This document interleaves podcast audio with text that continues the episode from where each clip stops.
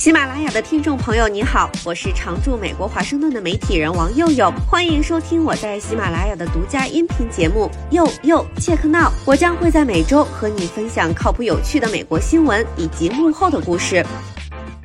Hello， 大家好，我是王佑佑。最近中美会晤 APEC 峰会一系列大活动，让很多外资企业在这越来越寒冷的冬天感到忽如一夜春风来。中国领导人向 APEC 工商领导人峰会发表书面演讲，欢迎继续投资中国，深耕中国。美国媒体连续几天的头条都在讨论，是时候投资中国了吗？ Is China investable now？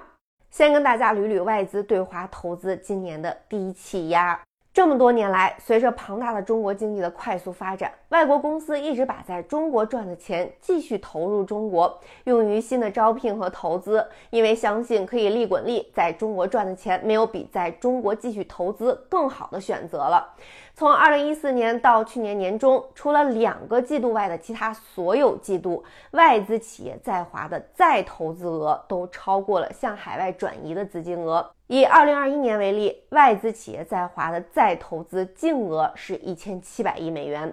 而随着这2年中国经济增长放缓，再加上中美之间紧张局势加剧，一些公司开始把他们在中国的利润撤出中国。根据华尔街日报对中国数据的分析，截至9月底，外国企业连续6个季度从中国撤走利润，金额总计超过1600亿美元。利润持续的流出也导致中国第3季度外商直接投资总额25年来第一次下降，资本流出比流入多出118亿美元。为什么最近几个季度的短期趋势吸引了很多美国财经媒体的注意？因为持续投资中国这么多年，似乎已经成了一个不用思考的习惯。最近突然的变化让很多媒体和投资人看不清，这是短期 shock 还是长期趋势？外资对中国失去了兴趣吗？必须没有啊！美国商务部长雷蒙多的办公室被想跟中国好好做生意的企业踏破了门槛。美国商务部长吉娜·雷蒙多讲道：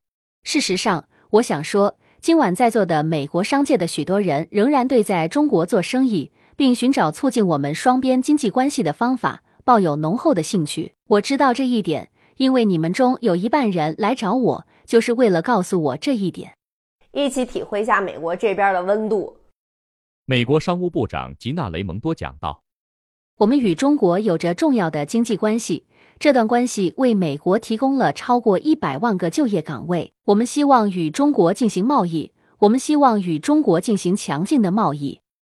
美国财长耶伦、商务部长雷蒙多在中美会晤和 APEC 峰会前后各种场合一再表态，对和中国做生意打交道有一些关切，有一些担忧，不拉不拉不拉铺垫一堆。但即使在双方都更重视自身安全的同时，都一再强调中美可以做生意的范围太广了，种类太多了，鼓励企业们打开思路。那美国企业买账吗？首先可以肯定的是，很多企业都舒了一口气。大家很熟悉的美国商界大佬桥水基金创始人亿万富翁达利欧认为，中美关系从悬崖边缘后撤，虽然不会回到曾经盛行的开放与合作时期，但预计会有所改善。他也认为，相对于对手，中美双方如何管理好本国的金融、经济、技术和社会优势，将比建立和利用自身军事优势更为重要。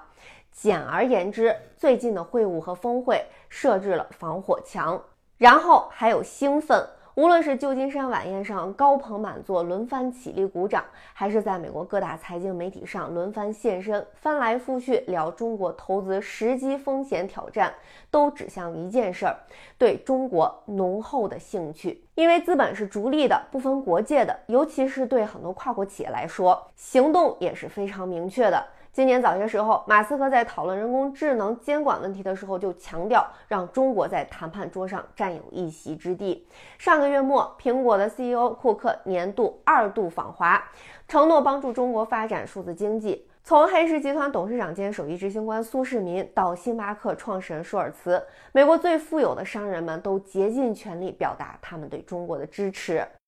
再回到节目一开始聊到的外商利润外流，有很多因素，但主要是因为外资在其他地方找到了更好的投资机会。一方面，美联储和欧洲央行在提高利率对抗通胀；一方面，中国在降低利率，导致中国利率跟美国和欧洲利率之间的差距不断扩大。再加上中国股市的表现，各位可能自己也深有体会啊，咱在这里就不深入讨论了。所以对于这些外资来说，把利润放在欧美赚利息或者买债券更有吸引力。但现在普遍的预期是，美联储加息周期已经结束了，明年的某个时刻会降息，很多外国公司在考虑给自己的钱找更好的出路。但不可避免的还是会有信心问题，很多外资企业一直在担心中美之间的不确定性，中美会晤 APEC 峰会会不会作为稳定剂帮观望中的外资下定决心。其实美国投资者也清楚，投资逻辑很简单，纵观全球市场，中国经济总量接近20万亿美元，是全球第二大经济体，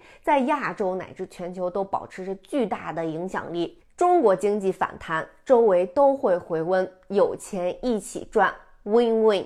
想要避开中国那几乎不可能，比如说绝大多数新兴市场股票基金都持有中国公司股票，况且在这个比烂的世界，各有各的问题，比较半天发现还是老伙计靠谱。以上就是本期节目，我是王佑佑，欢迎在喜马拉雅订阅收听佑佑切克闹，我们下期再会。